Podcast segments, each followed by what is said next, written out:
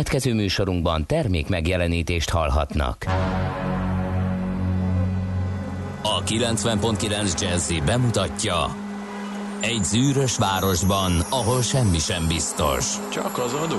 Mondom semmi. Ahol a kisbefektetőket senki sem védi meg a tőzsdei kilengésektől, és a sikátorokban leselkedik a kíméletlen hozamgyilkos. Csak négy férfi múlik a közbiztonsága. Hadnagy urak, merre vannak?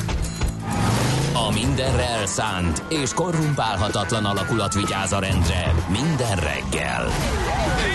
Ezek az állati nyomozók? Négy férfi egyeset és egy nyalóka. Ács Gábor, Gede Balázs, Kántor Endre és Mihálovics András. Az íróasztal mögül pedig Profit kapitány diktálja a tempót. Humor, emberi sorsok, közönséges bűnözők és pénz, pénz, pénz. Egy különleges ügyosztály, a Gazdasági Muppet Show minden hétköznap reggel a 90.9 Jazzin. De is figyelj, ne csak a bárányok hallgassanak. De miért? Ha nincs pénzed azért, ha megvan, akkor pedig azért.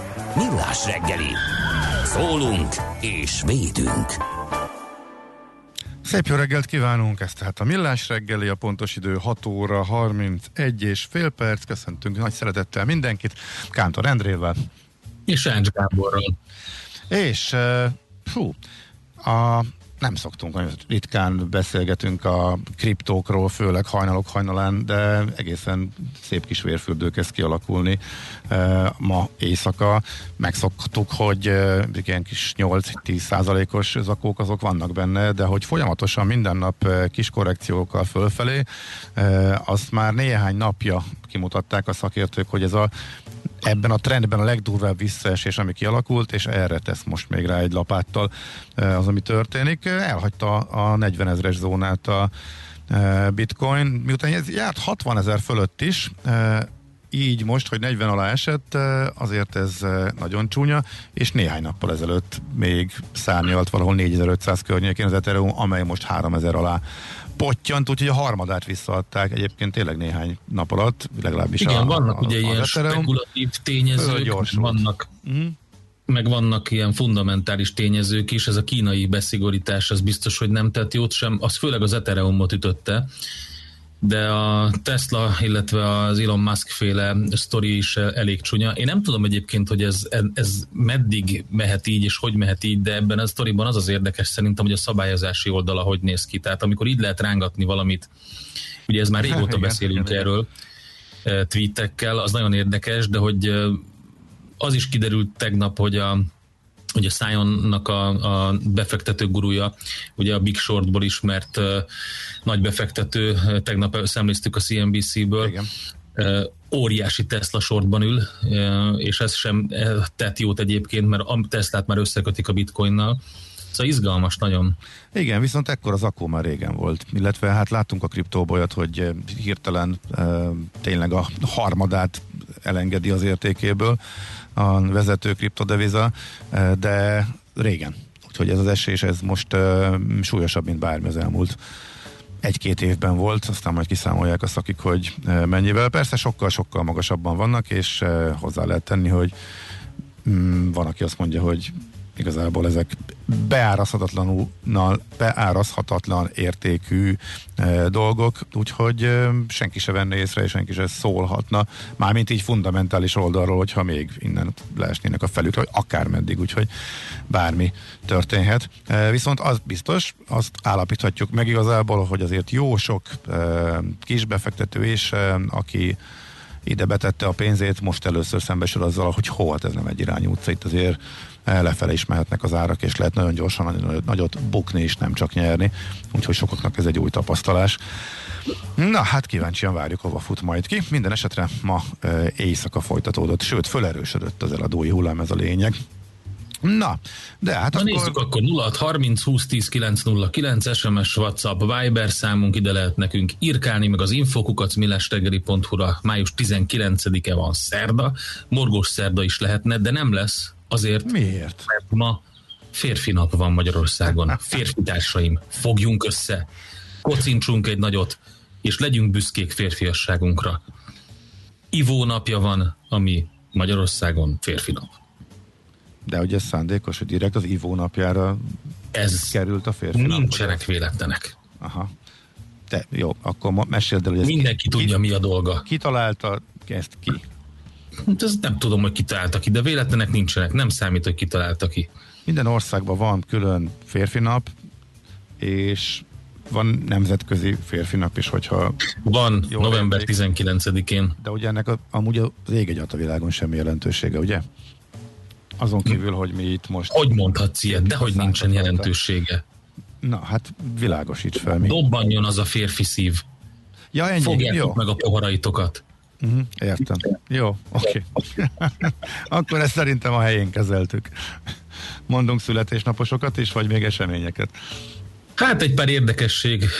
A Franklin expedícióról emlékezzünk meg 1845-ben ezen a napon indult útjára.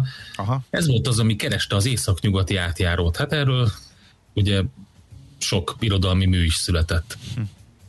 És fontos, nagyon fontos kereskedelmileg fontos dolog volt. És a másik kettő meg azért érdekes, mert az angol királyi történelemben, vagy a királyi családok történelmében egy érdekes nap, mert ezen a napon volt, amikor kivégezték Boleyn Annát a londoni Towerben 1536-ban, és érdekes módon pont ugyanezen a napon volt, amikor 2018-ban Harry brit királyi herceg feleségül vette Meghan Markle, amerikai színésznőt, ahol ugye, mivel Meghan Markle-nek afroamerikai gyökerei is vannak, vagy most ezt így nehéz megállapítani számomra, de ő biztos meg tudja állapítani, hogy mennyire erősek ezek a gyökerek. Minden esetre afroamerikai kultúrával keveredtek a brit tradíciók az esküvőn, és hát ugye megtörtént ugye az első lépés. Szóval sokan azt mondják, hogy elkezdte beverni az éket a brit királyi családnak a, a tagjai közé ez a, ez a frigy. Hát az azóta eltelt három év, az azt mutatta, hogy itt azért áthidalhatatlan ellentétek feszülnek családon belül. Uh-huh. Igen, nagyon érdekes, hogy alakulnak a, a dolgok. Na, és a születésnaposok közül pedig emeljünk ki egy pár ma született hírességet. Az első és legfontosabb Várkonyi Nándor, magyar írószerkesztő, könyvtáros, kultúrtörténész 1896-ban, aki nem olvasta a Szíriát oszlopait, az írjon be magának egy nagy egyest, neceruzával, és üljön le könyvtárba tessék látogatni, Húha, uh, akkor, pedig antikváriumokba akkor és megvásárolni. Írom azonnal. Szíriát oszlopai az egyik legjobb emberiség kultúrtörténeti összefoglaló, ami van. Nagyon, nagyon komoly. Úgyhogy pécsiek meg aztán különösen legyenek büszkék Várkonyi Nándorra. Ezen a napon született Grace Jones, amerikai születésű, jamaikai születésű, bocsánat, amerikai fotómodell, énekesnő, színésznő, nem tudom, te mire emlékszel? Hát kell, az, az, az arcára, meg egy-két, meg egy-két dalra, de Híres autóreklám, amikor a haja olyan volt, mint egy autó. Aha, igen. Vagy a James Bond egyik óriási ellenfele, amikor, a, amikor az Eiffel toronyról leugrik, ugye, ugye, és James Bondnak utána kell menni, és ha jól emlékszem, akkor abban a James Bond filmben volt a Durán Durán betétdal. De hát Aminek a klipje is az Eiffel, Eiffel toronyban játszott. Hogy? Aminek a klipje is az Eiffel toronyban ja, igen, játszott. igen, hát akkor igen. jól emlékeztem, mm. tényleg. Aztán Menyhárt János magyar zeneszerző, dalszövegírő, gitáros 52-ben született, 54-ben Phil Rudd, ausztrál zenész, az ACDC együttes dobosa, akiről azt kell tudni, két érdekesség van róla. Az egyik, hogy amikor 77-ben a, az akkori egyik gitáros távozott a zenekarból, akkor Phil Rudd maradt az egyetlen ausztrál a Mark Evans, ugye a basszusgitáros távozott, akkor ő maradt az egyetlen ausztrál születésű tag a zenekarban. A híres ausztrál zenekarban Firát volt, aztán utána ő is távozott, különböző problémái voltak, ő nagyon jóba volt a, a Bon Scottal, és ez nagyon sok nehézséget okozott neki, meg drog problémái is voltak, meg minden, de képzeld, az utol, legutolsó lemezre visszahívták, ami most megjelent a Power Up-ra, és azon megint ő dobol. Mennyi, hány éves is? 50, 54-es évjárat. Igen. Hú, akkor Igen, ez egy, nem tudom, hogy a, azért a dobos tűnik a leg, a fizikailag leginkább igénybe vett szereplőnek egy ilyen zenekar. Igen, az, igen. hát mondjuk az ACDC-ben nem biztos, mert ott...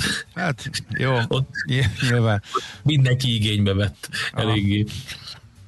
Aztán Bubik Istvánra is emlékezzünk, 1958-ban született Jászai Mari díjas magyar színművész, dobos, úgyhogy ha már dobosokról van szó. Igen. Oké, okay. nos, akkor menjünk eh, tovább, várjuk az észrevételeket, kérdéseket, hozzászólásokat. Mindent a szokásos elérhetőségünkön a 0630 2010 909-es SMS, Viber, illetve WhatsApp számom. Na nézzük, hogy eh, mit írnak a lapok, milyen érdekességeket találunk ma reggel.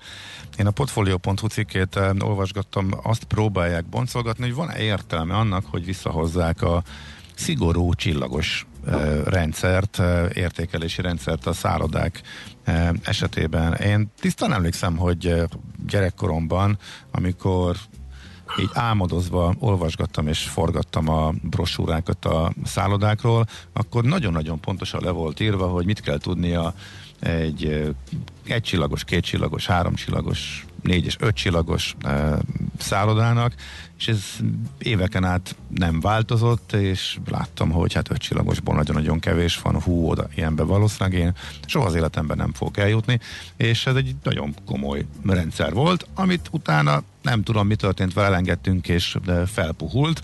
És hát, hát igen, elinflálódott. Hát, elinflálódott, és most újra bevezetik e, egészen konkrétan az országgyűlés elé benyújtották a turizmusról szóló törvény módosítását, és ennek az egyik legfontosabb része, hogy újra minősítik a hazai szálláshelyeket. Ezt továbbra sem találom, hogy pontosan ki fog erről dönteni, eh, de hogy mérvadó és mértékadó eh, lesz a besorolás, az úgynevezett Nemzeti Szálláshely Minősítési eh, Rendszer. Típustól függetlenül egységes szempontok alapján ítélik majd meg a szolgáltatásokat. Itt is egytől öt csillagig lesz, de most már ebben meg is lehet majd bízni. A Szálloda Szövetség üdvözli a döntést, mert hogy nagyon félrement ez, és mindenki lényegében az blöffölt be, amit akart, és aztán nem azt kapta a felhasználó, de mostantól ez már így lesz, és az apartman kiadók Egyesületének elnöke Sumicki Balázs, akivel mi is e, beszéltünk már e, néhányszor itt a műsorban, hogy azt mondja, hogy egyrészt e, jó, hogyha tisztában láthatnak a felhasználók, másrészt meg e, régen járt fölött az idő, mert hogy úgy is mindenki a vendégértékelések alapján e, nézi, és sokkal többet számít az, hogy e, az ott járt vendégek milyen értékelést adtak, mint akármilyen szempont alapján akárki eh, a csillagos rendszert visszahozza és, és, és eh, osztályozza ezek alapján a szálláshelyeket. Eh, még azt a részt keresem, de nem találom, hogy pontosan tényleg ki fogja ezt végezni, meg mi alapján dől el, hogy valaki átkerül, fölkerül, hogyan működik a rendszer. Mindenesetre hát, portfólió. Nekem vannak tipjeim, de ezeket majd zene alatt mondom el. ja, jó. Szóval a portfolio.hu cikke szól erről ma reggel. Tök, több érdekes cikket találtam, a nemzetközi sajtót is átböngésztem gyorsan, de először hazai vizekről. Az m4.hu összesítette 340 milliárdot költene sportra az Orbán kormány 2022-ben. Azt írják ugye, hogy látva az elmúlt több mint tíz év kormányzati költekezési tendenciáját tévedés lenne azt gondolni, hogy idővel kisebb állami forrást fog igényelni a sport ágazata hiszen a gépezetet úgy beindította a kormány, hogy az ágazat működtetéséhez és fejlődéséhez, valamint az újabbnál újabb tervek megvalósításához egyre több közpénz szükséges. 2022-ben ez 340 milliárd forintra rúg, teljes cikk, tehát az m4.hu-n. Aztán a g7.hu-n van egy másik érdekes, azt írják, hogy a középiskolai felvételi rendszer hátra szorítja az állami gimnáziumokat, az állam pedig az egyházi iskolákba tereli a diákokat mert hogy amikor nemrég április végén kiderült hivatalosan, hogy a jelentkező diákok közül ki melyik középiskolába jutott be, ismét véget ért egy hosszadalmas, sokak számára kimerítő folyamat, és itt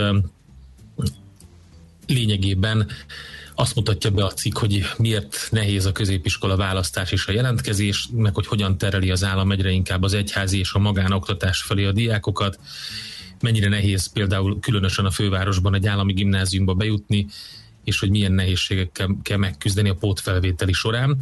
Hát nagyon sokakat érintő kérdés ez. És akkor gyors szemle a nagy nemzetközi uh, szájtokról, ami érdekes volt. A Reuters is írja, és egy nagyon izgalmas fordulatot vett. A New Yorki um, főállamügyész irodája bejelentette, hogy a Donald Trump ellen, illetve a cége ellen folyó eddig polgári per, az büntető perré lépett. Tehát egy teljesen más per lesz belőle, más stádiumba lépett, egy most már büntető per folyik Donald Trump cége ellen, ami elég izgalmas szerintem. A másik oldalon pedig a Bloomberg Boris Johnson legfrissebb terveiről beszél az Egyesült Királyságban. Azt jelentette be Boris Johnson, hogy mit tervez. Például, hogy London utcáiból, belvárosából kiszorítják a kormányzati irodákat, és modernizálják ezeket, kicsit megpróbálja felíveltetni Londont, illetve Nagy-Britanniát, és egy kicsit a gazdagság, gazdagság irányába fordítani. Úgyhogy modernizációs tervek, és munkaerőpiaci tervek, és ingatlanpiaci tervek, minden szerepel Boris Johnson új bejelentésében.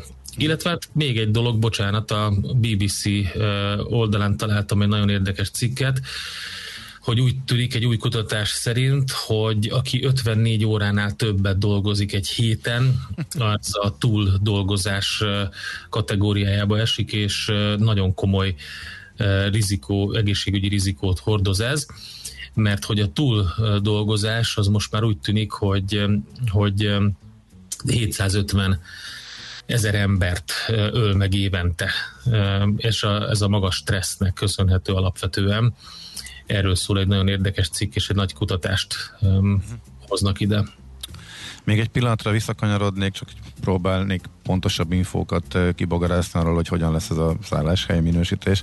Annyit lehet tudni, hogy jövőre indul, a szálláshelyeknek kell majd regisztrálniuk, hogy minősítsék őket, és szakmai szervezetek, piaci szereplők bevonásával kidolgozott szempontrendszer alapján két éven keresztül tart majd ez a minősítés, és amíg meg nem kapják az újat, ez alapján, amiről ennyit tudunk, hogy hogyan működik, addig megtarthatják az eredetit, amit ők jónak tartanak, vagy amit ők mondanak magukról. Hogyha jól értem, nagyjából elég lehet eljutni.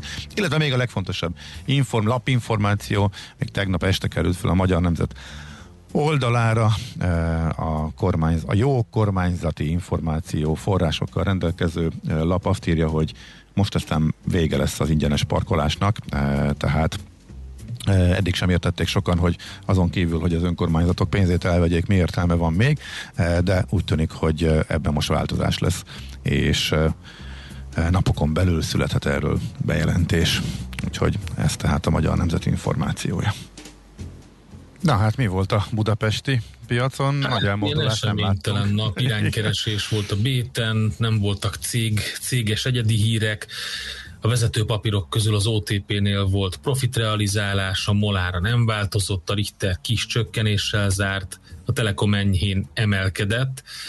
Azt lehet mondani, hogy ez a 6 század százalékos emelkedés a béten, a Buxban, ez gyakorlatilag 30 pont, ez semmi. És egyébként egész érdekes, 13 milliárd forintos forgalom volt, és azt lehet mondani, hogy, hogy tényleg egy ilyen iránykeresés volt. Nem nagyon tudta a Budapesti értéktős, de hogy, hogy mit csináljon. Amerika tudta egyértelműen lefelé mozdult. Nem tűnik ez soknak, százalékosan 7 százalék a Dow Jones-ban, 8 százalék az S&P-ben, és 6 százalékot közelítő mínusz a nasdaq de a trendnapon belül az egyértelműen lefelé volt. Először a hagyományos iparágokat, ciklikus papírokat ütötték meg, a technológia jól tartotta magát, aztán az is megkapta a nap második felében a magáét, és esett lényegében minden de azért az is elmondható, hogy Illetve az eset minden az pont, hogy nem mondható el, hanem a súlyosabb, nagyobb papíroknak az esése volt jellemző, és ez látszik az indexekben. És pont ezért érdekes, hogy a Nasdaq-en összességében majdnem avonos arányban találunk emelkedő, illetve csökkenő részvényeket, sőt, egészen pontosan több volt az emelkedő részvény, 2062, míg csak 1961 papírnak csökkent az árfolyam, mégis az index, mert a nagy súlyúak eh, húzták lefele a piacot, eh, amik a befektetők portfóliójába is eh, nagy súlyjal vannak jelen, ezért estek az indexek, korábban föltörekvő legnagyobb emelkedést elérő papírokat adták a leginkább, úgyhogy ez volt az amerikai tőzsdén, ami hát, gyors jelentés, az nem tudta fölkelteni a figyelmet. azt csúnyán odavágták 6%-os minusszal a legaktívabb papír, ami azt jelenti, hogy legnagyobb volumenben kereskedték.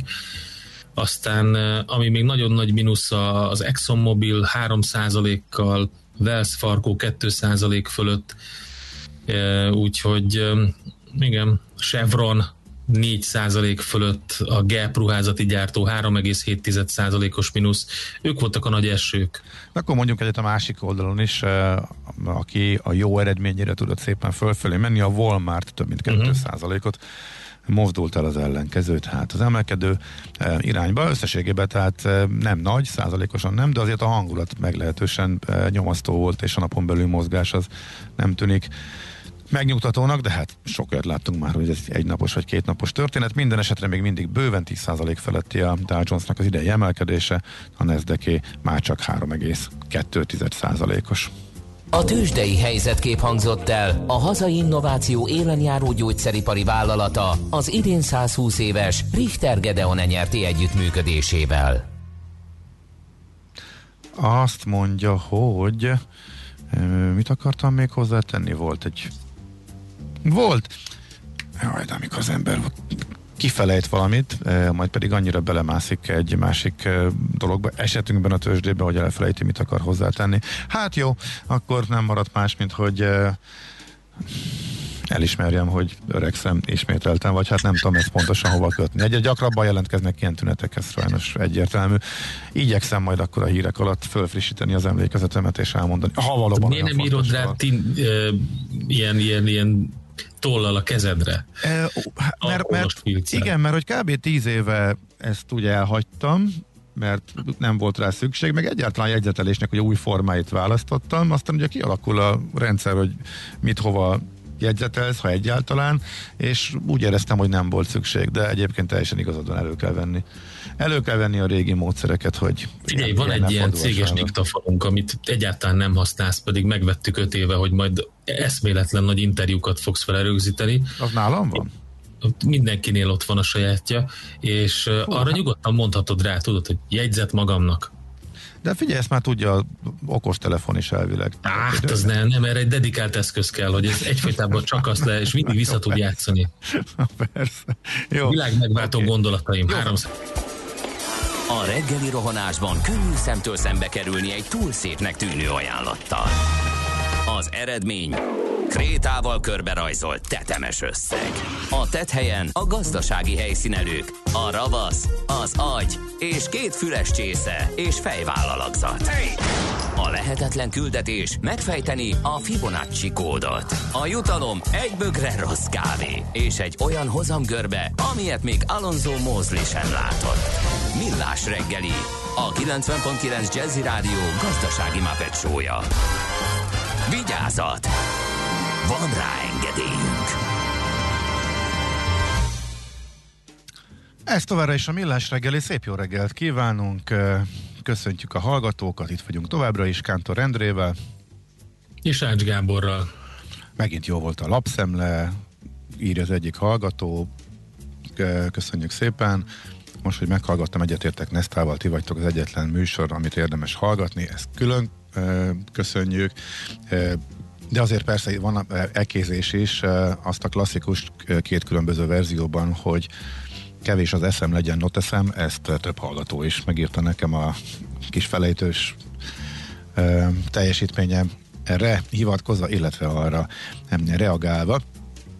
Egyébként eszembe jutott, és nem is volt annyira fontos, de azért elmondom, hogy lássátok, hogy mennyire volt fontos. De volt még egy cikk, amit be akartam tenni a lapszemlébe, és nagyon röviden összefoglalható. Tehát azzal, hogy fölpörgött ismét a az olt, oltások beadásának tempója azzal, hogy a 16-18-as korosztály ott volt, meg a külföldieket is elkezdték, meg jött egy adag Pfizer még másoknak is, egyért, egyre egyértelműbb, hogy jövő hét elején meg lehet az 5 millió, amikor újabb e, lazításokra kerülhet sor, és az info az volt, illetve hát talán spekulációnál több, hogy a mai kormányülésen döntések születhetnek, és holnap ezekből bejelentések lehetnek, tehát érdemes erre készülni, érdemes erre figyelni, tehát ez lett volna még az a fontos nak tűnő információ, amit gondoltam, hogy elmondok.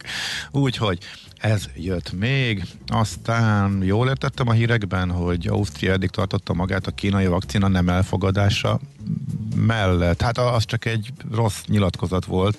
Az utolsó pillanatig nem bírták eldönteni, hogy mit csinálnak. A majdnem lejárt az eddigi szabályozás. Egy nappal a változás előtt jelentették be, hogy végül is mi lesz, de nagyon egyszerű végül is. Majdnem az, mint egy csomó országban.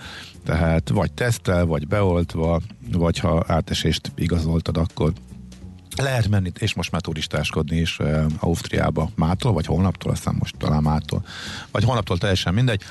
A lényeg, hogy sok országban alkalmazottas hasonló rendszert vezetnek be. Vannak még al dolgok benne, de azok nem annyira fontosak. A lényeg az, hogy ez szükséges a beutazáshoz, és ennek részeként úgy döntöttek, hogy európai jóváhagyású, illetve WHO jóváhagyású vakcinákat fogadják el az oltottságnál, és az a furcsa helyzet van, hogy ebbe a Sputnik nincsen benne, tehát a Magyarországon használt vakcinák közül a Sputnikkal oltottak elvileg nem mehetnek az oltási papírjaikkal, igazolásaikkal Ausztriába, hanem ha akarnak, akkor tesztet kell csináltatniuk, ahogy egyébként eddig is erről volt a szabály.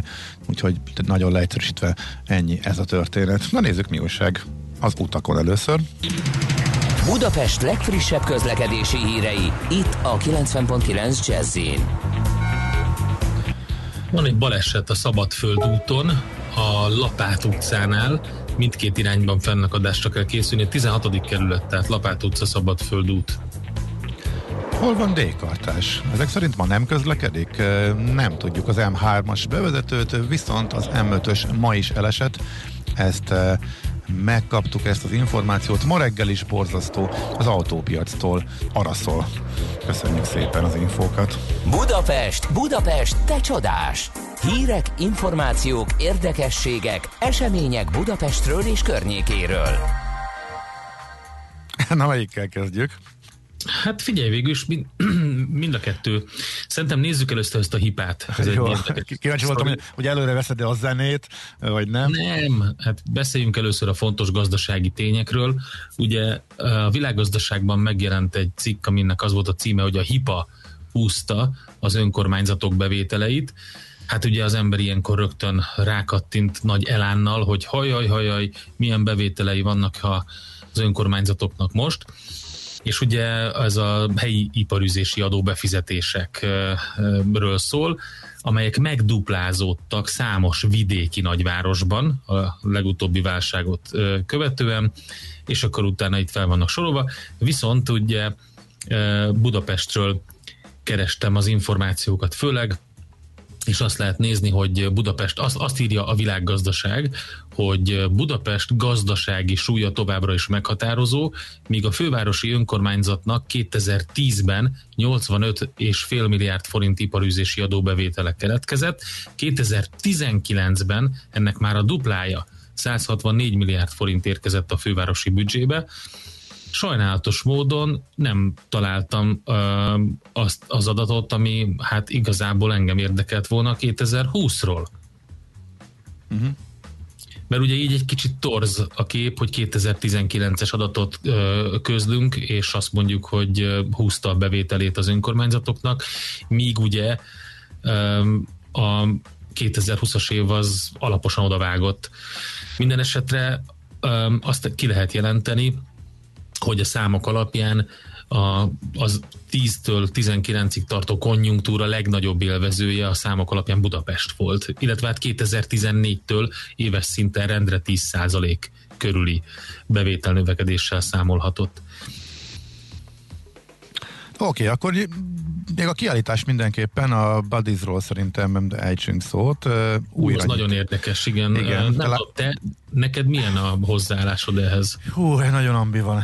Nézném is, nézném is, meg nem is, és most megint elgondolkodtam, mert a hír, amire kapcsán beszélünk róla az, hogy most újra nyit, de csak rövid ideig, egészen konkrétan 43 napig, illetve újra nyitott már, és Június végéig a Bálnában látható a Badis 2.0 eh, kiállítás, eh, amit ha ránézel, akkor először csak csontvázakat látsz, és azt gondolod, hogy az egész eh, ennyi, de több ismerősöm is azt mondta, hogy elgondolkodtató és érdekes, hatalmas sikere is van, bennünk rejlő Univerzum alcímmel fut, egy, egykor élő emberi testeket és szerveket mutat be, azzal a célral, hogy nem csak azzal a célral, hogy megismerjük, lássuk, megértsünk a saját testünk működését, de hát valahol van benne egy ilyen egészséges életmódra nevelés is, úgyhogy igen, el, még mindig nem igen. tudom.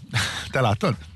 Nem láttam, és uh, ugye ez egy, valahogy, valahogy mindig volt valami más, ami, hmm. ami, ami érdekelt, de tényleg most az, ezt, hogy felújították, illetve hogy megint meg lehet látogatni Budapesten a kiállítást, ez megint elgondolkodtatott, hogy el kéne menni megnézni, sőt, azon is elgondolkodtam, hogy gyerekekkel együtt, mindenképpen nagyon elgondolkodtató, és, és valamilyen szinten egy mm, igen, természettudományos szempontból is érdekes, de filozófiai szempontból is érdekes. Uh-huh. Na, akkor viszont jöjjön a zenei ínyenség. Hát az mondjuk nem jó, hogy 2022-re hirdetik nagyjából a koncerteket meg, de hát mindenki úgy számol, hogy idén legfeljebb ősszel lehetnek majd nemzetközi turnék.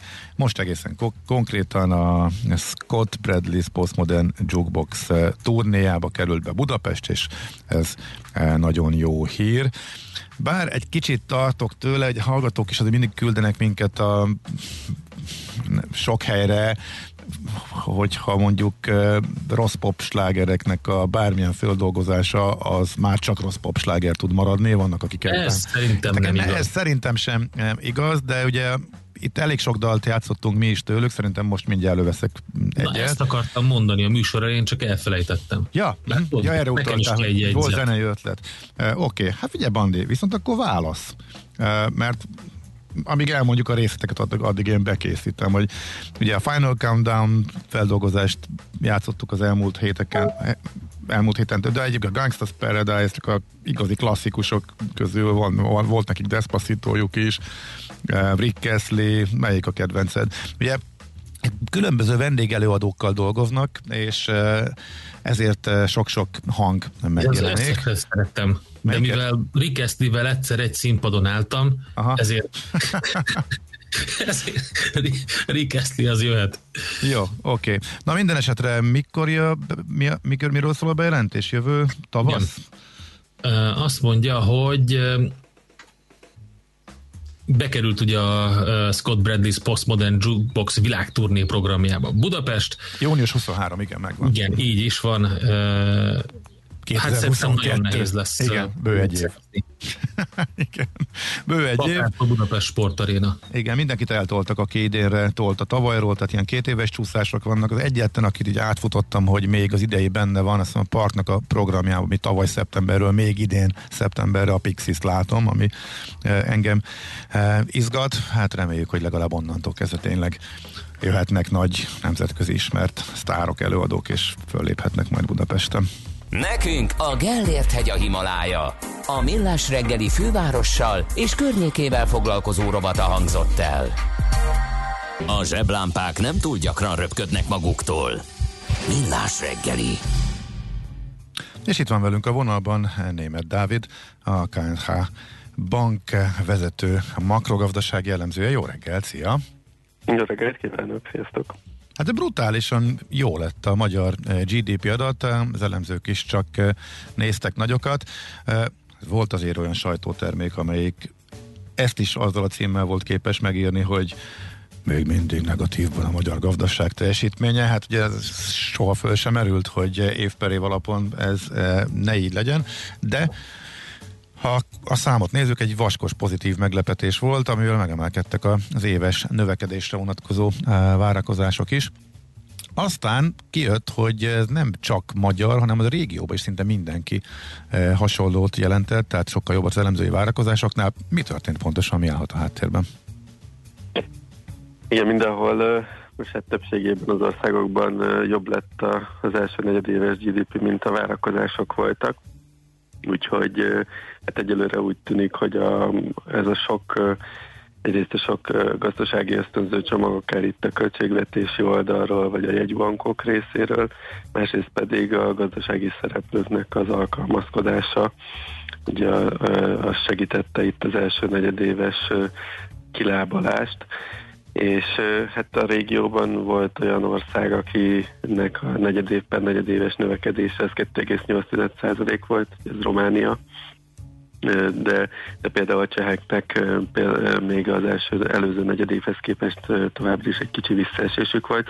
Így attól is függ, hogy melyik országban mennyire volt súlyos a járványnak a második, harmadik hulláma, erre milyen reakciói voltak a kormányzatnak, tehát mennyire szigorú lezárások voltak, vagy kicsit enyhébb, vagy csak regionális korlátozások, úgyhogy nagyon sok minden befolyásolta, de az látszik, hogy, a, hogy az ipar az azért többségében jól muzsikált az európai országok jelentős részébe, illetve néhány szolgáltató ipari szektor is kezd magára találni. Uh-huh. Eh, van-e valami magyar specifikusok? Ugye az első adatkezdésben... Ezt úgy említetted az ipart, mert hmm. ez szerintem érdekes a magyar szempontból. Abszolút, tehát eh, Magyarország eh, különösen jól teljesített az ipari oldalon. Nálunk elsősorban ez az optikai eszközök, számítógépes alkatrészek gyártása az, ami, ami jól tudott fejlődni. Az autógyártás sem ütötte meg egyébként az első negyed évben még különösebben akár az Európai Unióban lévő kereslet, gyengébb kereslet sem, illetve a globális csiphiány sem. Hát itt a második negyed évben ezen az oldalon már lehet, hogy lesznek némi problémák, mert Magyarországon is volt olyan autógyár, aki egy hétre kevesebb mennyiségben gyártott autót, vagy akár átmenetileg szünetelt is, úgyhogy ott azért már látszik némi negatív hatás, de, de összességében azért a bizalom ebben a szektorban az nagyon kedvezően alakult, és alakul még most is Magyarországon is, és illetve a régióban is. Uh-huh. De bizakodhatunk akkor ezek szerint a következő időszakban, vagy pedig van egy ilyen tipikus lag, ami, ami azt jelenti, hogy mindig a, egy, egy fél évvel vagy két fél évvel az európai adatok után vagyunk mi.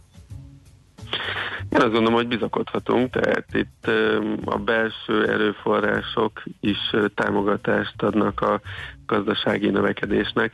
Ha megnézzük, akkor Magyarországon egyelőre a munkaerőpiac a feszesebbek közé tartozik, tehát ez azt jelenti, hogy egy elég magas a foglalkoztatási ráta, hogyha válság előtti időszakhoz képest nézzük akkor is, illetve a bérdinamika is azért jó néhány szektorban magas.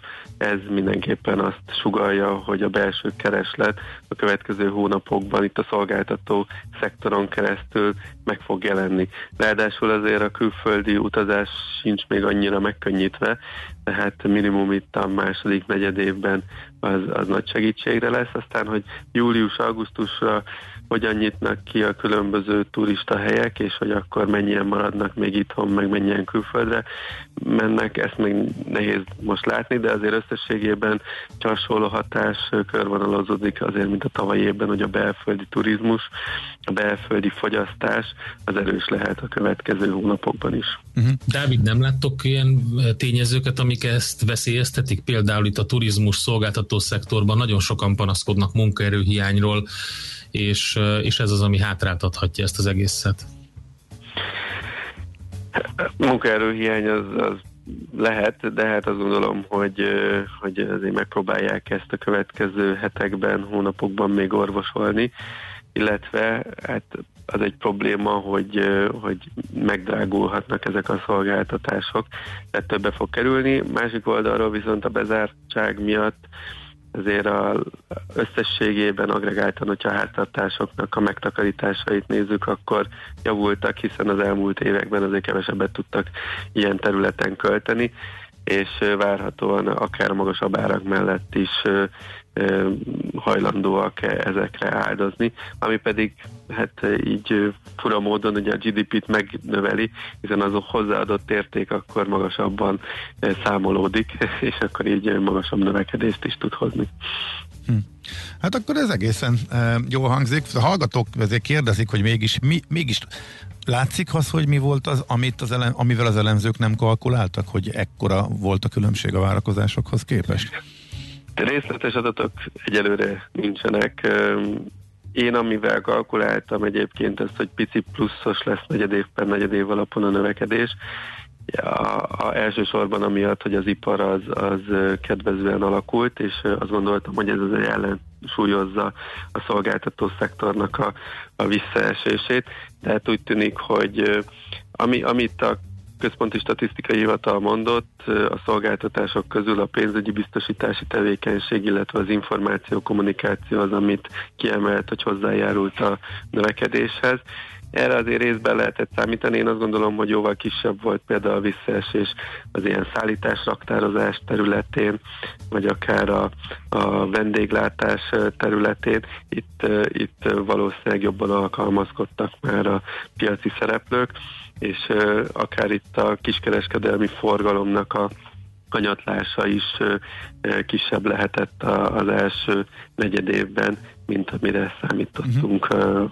a lezárások miatt. Akkor még egy kérdés, lehet-e összefüggés e között az adat között, illetve a jegybank megváltozott kommunikációja között? Azért feltételezhetjük, hogy hamarabb tudják, vagy hamarabb látják azokat a makroadatokat is a jegybankban, mint ahogy ezek napvilágra kerülnek hivatalos adatközlés formájában. Tehát a kamatemelésről szóló kommunikáció, amely a forint elég kemény erősödését okozta, és most mondja 350-nél van. Ez lehet ennek a következménye, hogy a jegybank saját várakozásaihoz képest is erősebb lehet idén a növekedés, amely hevítheti az inflációt. Ez az árnyalán nem feltétlen feltét, kell feltételeznünk, hogy a jegybank hamarabb meg tudja ezt az adatot. Elméletileg azért egyszerre kéne a központi statisztikai hivatalnak mindenkinek a tudomására juttatni. Uh-huh. De amit láthatott azért a jegybank, hogy hogy itt a régióban, meg Európában is rendre pozitív meglepetést okoztak a GDP számok, a bizalmi indexek jók voltak, tehát mondjuk azt, hogy benne volt a pakliban egy pozitív meglepetés Magyarország esetében is. Már korábban is egyébként a jegybank azért azt hangsúlyozta a költségvetési tanácson keresztül, hogy a jövő évi költségvetést egy kicsit szigorúbbra kéne venni, és már nem kell ilyen szinten támogatni a gazdaságot és miután a, a kormányzat úgy döntött, hogy nem változtatnak a hiánycélon, és 5,9%-os hiányjal kívánják elfogadni a költségvetést. Ez abszolút lehet egy indok mögött, hogy a Magyar Nemzeti Banknak akkor szigorúbb politikát kell folytatnia, hiszen neki az kell a célja legyen, hogy a túlfűtöttséget azt elkerülje, és ezáltal az infláció megugrását elkerülje. Tehát ilyen szempontból a magasabb növekedés, illetve az, hogy a költségvetési oldalról marad a laza kondíció, ez a kettő azért mindenképpen azt vetítette előre, vagy vetíti előre, hogy a jegybanknak egy szigorúbb hangvételt kell megütnie. Az, hogy ez majd lépésekben is megnyilvánul-e, ez majd a, az adatok függvényében fog szerintem bekövetkezni. Mm. Oké, okay. Dávid, nagyon szépen köszönjük. Köszönjük szépen. Szép napot, okay. jó munkát. Én is köszönöm szépen, nektek is szép napot. Szia, szia. Szia.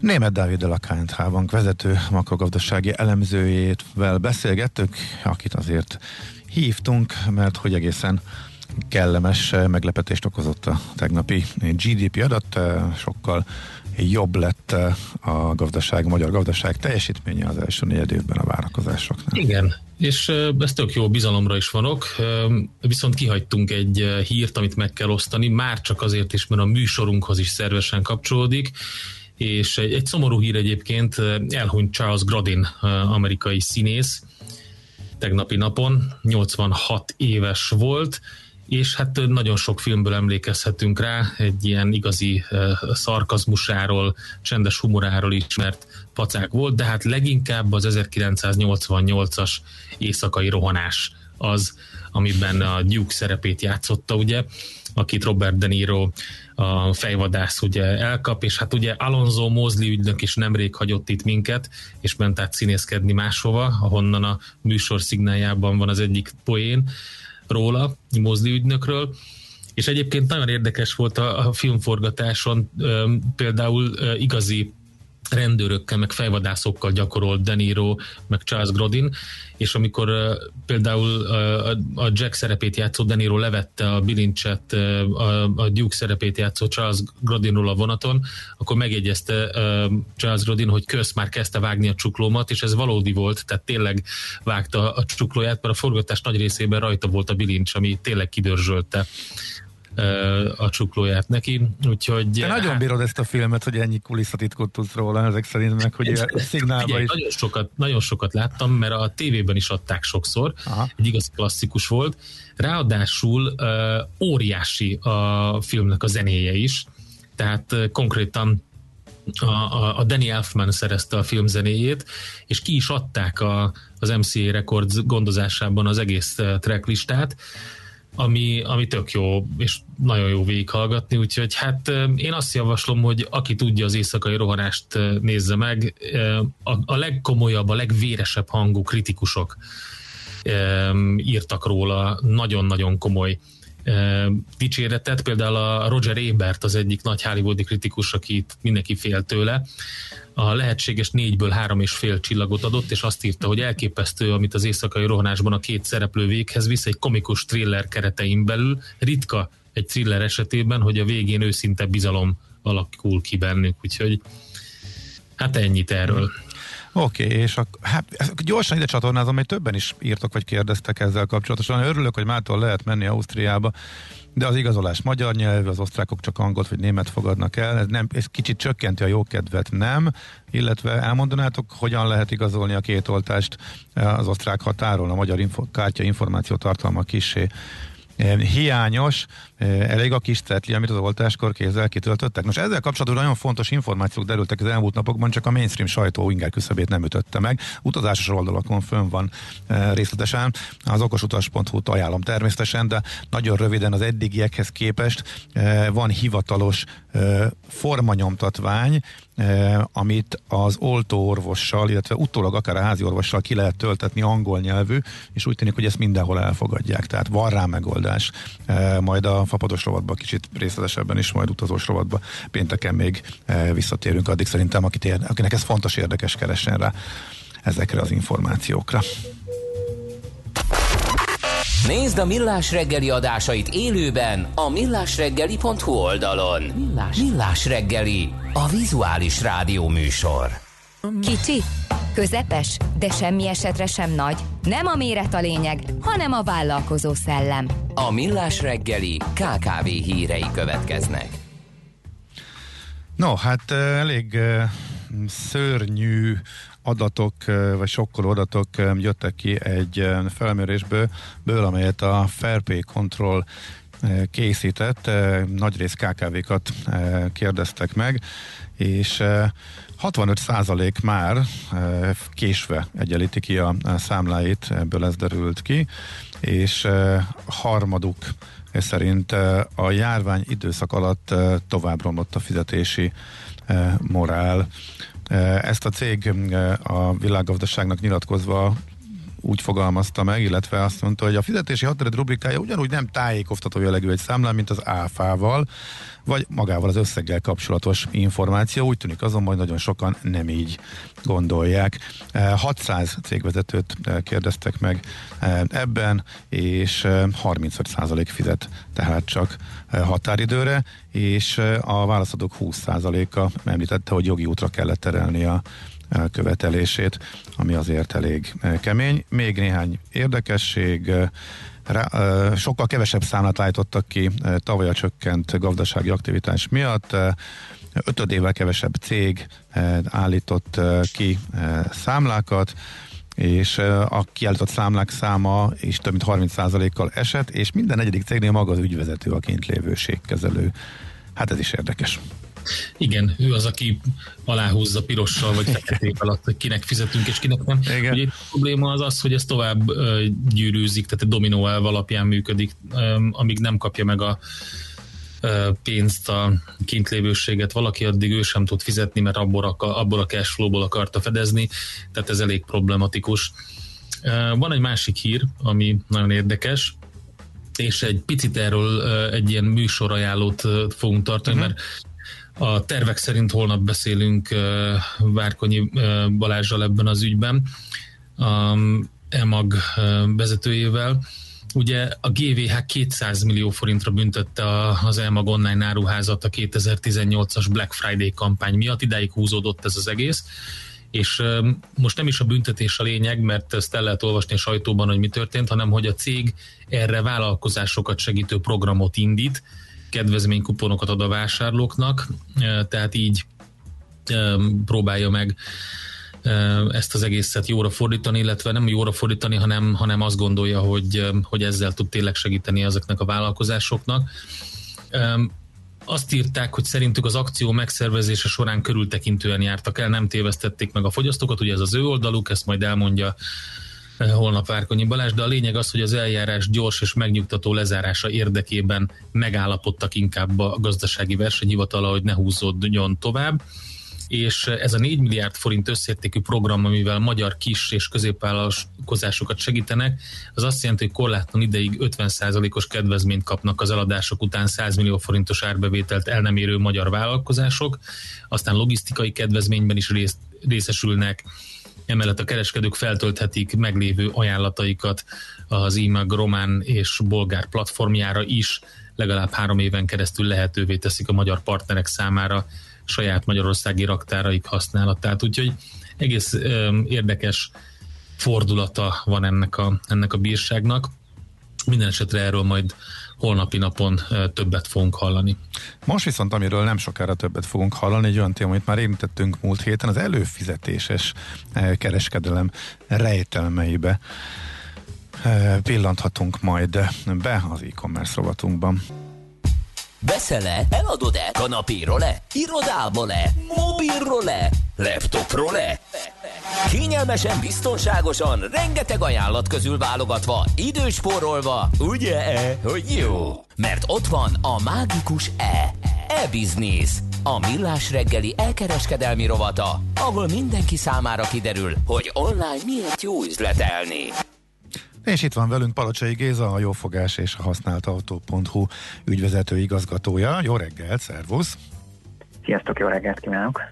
Na, mi is ez az előfizetéses kereskedelem? Mert oké, okay, egy telefon előfizetésnél értjük, de hogy már zokni előfizetés is van, akkor tegyük ezt tisztába. Így van, szinte minden szolgáltatás, minden típusú termékértékesítésben eh, az elmúlt néhány évben gumbamot szaporodtak az előfizetéses modelleknek a megjelenései. Egyébként tudni kell magáról az előfizetéses modellről, hogy ennek a gyökereje 17. századig nyúlnak vissza, akkoriban a, a korabeli szerzők, főleg Angliában, különböző tehetős uraknak a segítségével, akik előfizettek az irodalmi, illetve a földrajz témájú könyvekre, úgy készítették el ezeket a műveket, hogy hát először megérkezett a pénz, utána megírták a könyveket, majd a, akik előfizettek ezekre a kiadványokra, ők meg is kapták, bár ez egy kicsit azért belehajlik a közösségi finanszírozásnak az ősébe is, de ezek az első írásos részei annak, hogy hogy is nézett ki az előfizetéses modell, és mára már gombamód szaporodnak ezek a, ezek a szolgáltatások. Ugye klasszikusan Érdekes, onnan indultunk. Hogy... Angliában ez gyakorlatilag minden területen van. Én ismerek egy, egy jó pár olyan párlatklubot például, ahol pont ebben a modellben működik már évtizedek óta a dolog. Így van. Ugye a, a, a pandémia miatt elég sok ö, ö, új szolgáltatás, illetve üzleti modell nagyon nagy teret nyert. Az elkereskedelemnek is, főleg itt az FMCG részen óriási nyertesei voltak, és a, ennek a nagy növekedésnek a fenntartását, illetve erről beszéltünk is, hogy például ugye az ételfutárok esetében hogyan lehet ö, ö, megtartani a vásárló előtt, hogyan lehet őket folyamatosan újra és újra fizetésre ösztönözni, vagy vásárlásra ösztönözni, erre kiváló lehetőség az, hogyha elindítasz egy előfizetéses modellt, egy előfizetéses szolgáltatást, ami kiszámítható jövedelmet hoz neked, a, azoknak, akik előfizetnek, azoknak pedig különböző hát, előnyöket kínál, mint az ingyenes szállítás, vagy, vagy olyan típusú dolgok, amelyek árelőnnyel járnak, vagy olyan terméknek az elérési lehetőségével, amit mondjuk egy klasszikus nem előfizető nem tud megkapni. Hoztam is egy-két érdekességet, hogyha, hogyha így belemehetünk ezekbe a, a, a részletekben. Van például egy olyan amerikai divatmárka, a Frank Oak, akik azt csinálják, hogy 25 dollárt fizet elő, válaszolsz néhány kérdésre, mondjuk, hogy hogyan szeret öltözködni, mik azok a dolgok, amiket szívesen viselsz, megadsz néhány méretet, és havi szinten három ruhadarabot küldenek neked a te érdeklődés, illetve az ízlésednek megfelelően, ezeket stylistok választják ki. Te ö, ö, 24 órával, tehát megtudod, hogy mi az, amit majd kapni fogsz, hogyha szeretnél változtatni rajta, akkor a, nyilván a webshopból ezt megteheted, ha nem, akkor megérkezik hozzád a te méretedben, felpróbálod őket, és hogyha tetszik valami, akkor ez természetesen meg tudod vásárolni, ha nem még, semmi, akkor visszaküldöd. Tehát még kiküldés előtt is rá tudok pillantani, és vétózhatom, ha az Igen. biztos nem jó nekem. Tehát, tehát a feleslegesen azért nem szennyezők a környezetet, gondolom küldözgetéssel hajtszel előlátható lenne, hogy nekem az Ez egy érdekes jó, kérdés, ugye? hogy mi a felesleges, ugye erre fizeted a 25 dolláros havidíjat, tehát ha nem fizet semmit, hmm akkor, akkor ez visszamegy, vagy ha nem vásárol semmit, akkor ez visszamegy, és a következő héten megint jön valami. Ugye ennek a szolgáltatásnak pont az lenne a lényege, hogy akik mondjuk nem szeretnek vásárolni, és, és kihúlik az összes hajuk attól, hogy mondjuk különböző plázákba kell elmenni, és ott napokat eltölteni azzal, hogy a ruhatárokat frissítsék, minden hónapban kapsz három olyan ö, ö, árut, amely elvileg az ízlésednek megfelelő és divatos ruhadarabja, ezért nagyobb, lehet, nagyobb eséllyel fogod azokat megvásárolni. Ó, hát kezd felcsillanni a, a szemem, hogyha az okni mellett alsógatjára is lehet ilyet, akkor lehet, hogy bejön is lesz. Nagyon. Igen. Hát vannak, vannak rengetegféle típusú ilyen, ilyen dolog van, hogyha megnézzük azt például, hogy a Best Buy vagy a Walmart milyen típusú előfizetési programokat indított, akkor ugye az ő esetükben ugye ez az Amazonhoz is hasonló, egy éves díjat fizet, és ennek az éves díjnak a keretében szintén ingyenes szállítás, mhm. különböző termékekre extra garanciák, illetve olyan lehetőségek járnak, amelyek azt jelentik mondjuk, hogy van egy leárazás, és akkor azok, akik előfizetéses modellben vannak, ők mondjuk 24, 48, 72 órával korábban már elkezdhetnek válogatni a termékek között, mielőtt ezt megosztják a, a, a nagy közönséggel. Érdekesség egyébként, hogy a, a, a Walmart 2020. szeptemberében elindított Walmart Plus előfizetésére néhány hét, hetet követően az USA lakóinak 11%-a fizetett elő. Tehát, hogy ez, ez óriási mennyiség, és ez nem csak azért jó a Walmartnak, mert van egy kiszámítható alap, kvázi alapjövedelem, vagy alap árbevétel, amelyet kapnak ezek a felhasználók, hanem nyilván, hogyha oda vagy előfizetve, akkor ezáltal valamilyen formában magadhoz is láncolod a vásárló, és biztosítod azt, hogy a bevásárlásait rajtad keresztül fogja elintézni, hiszen nálad van egy havi előfizetése. Uh-huh. Oké, okay, mondanál még néhány érdekes példát, illetve konkrét számokat, hogy ez mennyire növekszik ez a, az iparág? Jelen pillanatban körülbelül 2,1 milliárdra becsülik azoknak az online vásárlóknak a számát, akik előfizetéses csomagokkal rendelkeznek. Szerintem itt nem tudom, a hármunk közül van-e minunknak valami előfizetés. Nekem van, azt tudom, nem is egy uh-huh. különböző szolgáltatásokkal, a zenei szolgáltatás, streaming szolgáltatás. Főleg ilyen szolgáltatás szinten. Tehát, hogy elég sok ilyen van, és hát talán a hármunk közül egyikünk sincs benne azok abban a körben, akik különböző ilyen mystery boxokat rendelnek havi szinten, ami azt jelenti, hogy ez a nyilas misi pakkot kapottnak a, a 21. századi verzió, hogy nem tudod, hogy mit fogsz kapni. Aha. Fizetsz havi 50 x dollárt, illetve tudsz az ebay-en rendelni, tudom én, 500 dollárért egy olyan dobozt, hogy fogalmad nincs, hogy mi van benne, annyit mondanak meg, hogy van benne legalább 15 termék, és nagyon boldog leszel. És akkor ez megérkezik, és a kibontás öröme az, ami a vásárlási élményt neked megadja. Azt az, hogy az ez valakinek megérem, hogy... Öröm. Így van. Így van, tipikus, tipikus zsákban macska? Tipikus zsákba macska kérdés, hogy megér ez neked havi 50 dollárt, vagy mondjuk alkalmanként 500 dollárt, tehát ez már mindenkinek a saját részére van eldöntve. De hát ugye vannak a kisállatok kapcsán is olyan dolgok, hogy mondjuk a cicádnak küldenek, ugye ezek már magyar szolgáltatások, között a Your Box kutyáknak és cicáknak küldenek különböző ilyen kis csomagokat, olyan termékekkel, amelyeket nem biztos, hogy egyébként egyesével megvásárolná, viszont hogyha egy megérkezik, akkor ez egy, egyrészt egy termékajánlónak is jó, másik oldalon pedig tudod kényeztetni a, a kedvencedet. Szóval nagyon sok, nagyon sok hasonló típusú dolog van, és én arra számítok, hogy egyre több fog megjelenni itthon is nálunk. A következő, ami szerintem egyébként akár mondjuk, hogyha maradunk a, a klasszikus média történeteknél, nem meg fog jelenni az az, hogy csomagban lesznek értékesítve azok az előfizetések mondjuk tartalomfogyasztás kapcsán, amelyekre most külön-külön kell mondjuk akár a HVG-nél, 444-nél, Partizánnál, heti válasznál, egyéb helyeken uh-huh. tenned. Előbb-utóbb össze fognak állni szerintem ezek a szolgáltatók, és közös csomagot fognak csinálni ebből. Uh-huh. És a Coca-Cola az hogy csinálja ezt ott? Igen, a Coca-Cola-nak is nagyon érdekes a, a dolga, ott is van egy, hogy 2020 decemberében indítottak egy előfizetéses modellt, itt 45 dolláros csomagokat kapsz, és olyan Coca-Cola termékek érkeznek, amelyeket a boltban nem kaphatsz meg. Aha, szóval Biztosan van erős paprikás Coca-Cola is, hogyha nagyon szeretné, tehát exkluzív üdítők és egyéb úgynevezett VIP szolgáltatások, ugye Coca-Cola által szponzorált NFL sztárjátékosok által összeállított egyéni edzéstervek, telepségek által tartott online főzőkurzusok, szóval egy csomó olyan Aha. élmény, pluszban, ami nyilvánvalóan a Coca-Colához kapcsolódik. Szóval ez a... már nagyon-nagyon fanatikus rajongónak kell lenni, nem? Egy jó rész azért felesleges ezeknek, nem? Tehát azt gondolom, hogy igen, bár ugye az, a, a, a, van egy másik oldala, hogy, hogy általában az embernek a hobbija az, az, az vagy, vagy valami, ami, ami iránt nagyon rajong, az nem mindig a leghasznosabb történet, és hát van, akik a Coca-Cola iránt rajonganak így. Igen, és akkor ezt így, így módon tudják most a legjobban kihasználni a e, szolgáltatók. Érdekes nagyon. Uh-huh. Oké, okay. Géza, nagyon szépen köszönjük, hogy beavattál minket ebbe a világba, illetve erről a trendről is beszélgettünk. Szép napot, jó munkát! Én is köszönöm, sziasztok! Szia, szia! Palocsai Gézával, a Jófogás és a Használtautó.hu ügyvezető igazgatójával beszélgettünk az előfizetéses kereskedelem gyors felfutásáról. Na, megtaláltad-e? E-Business. A millás reggeli elkereskedelmi rovata hangzott el. E-Business.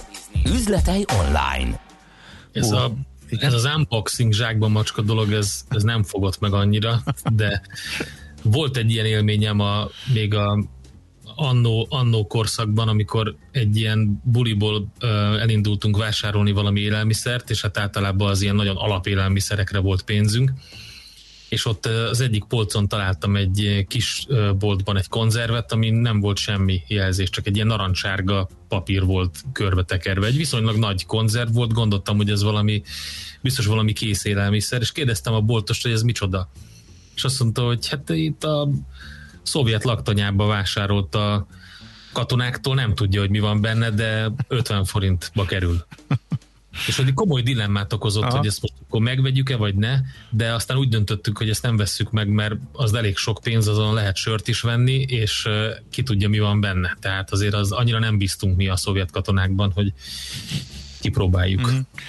Még egy észrevétel, hú, ez is jött pár, de ezt majd a hírek alatt földolgozzuk, de még az előző témához kapcsolódóan kicsit keverednek a fogalmak a kint lévőségkezelés, nem az, hogy mit fizetünk ki, hanem hogy a vevőink mit egy, egyenlítenek ki felénk. Tehát a főnök a, az idézet példában az nem arról döntött, hogy arról is dönt nyilván ő, hogy mit fizessünk ki, de hát szegény egymaga, és ő foglalkozik azzal, Igen. hogy behajtsa a tartozásokat, és ez tök fontos lenne, hogy ne ilyenekre menjen el a Valóban, vezetőnek az idejének egy jó része. Gondoltam.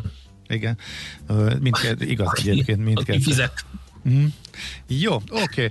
Uh, hú, potyognak az üzenetek, mindjárt földolgozzuk őket, de akkor Czoller Andinak átadjuk a terepet, jönnek a legfrissebb hírek, és utána folytatódik a millás reggeli természetesen. Várunk szeretettel vissza mindenkit. Műsorunkban termék megjelenítést hallhattak.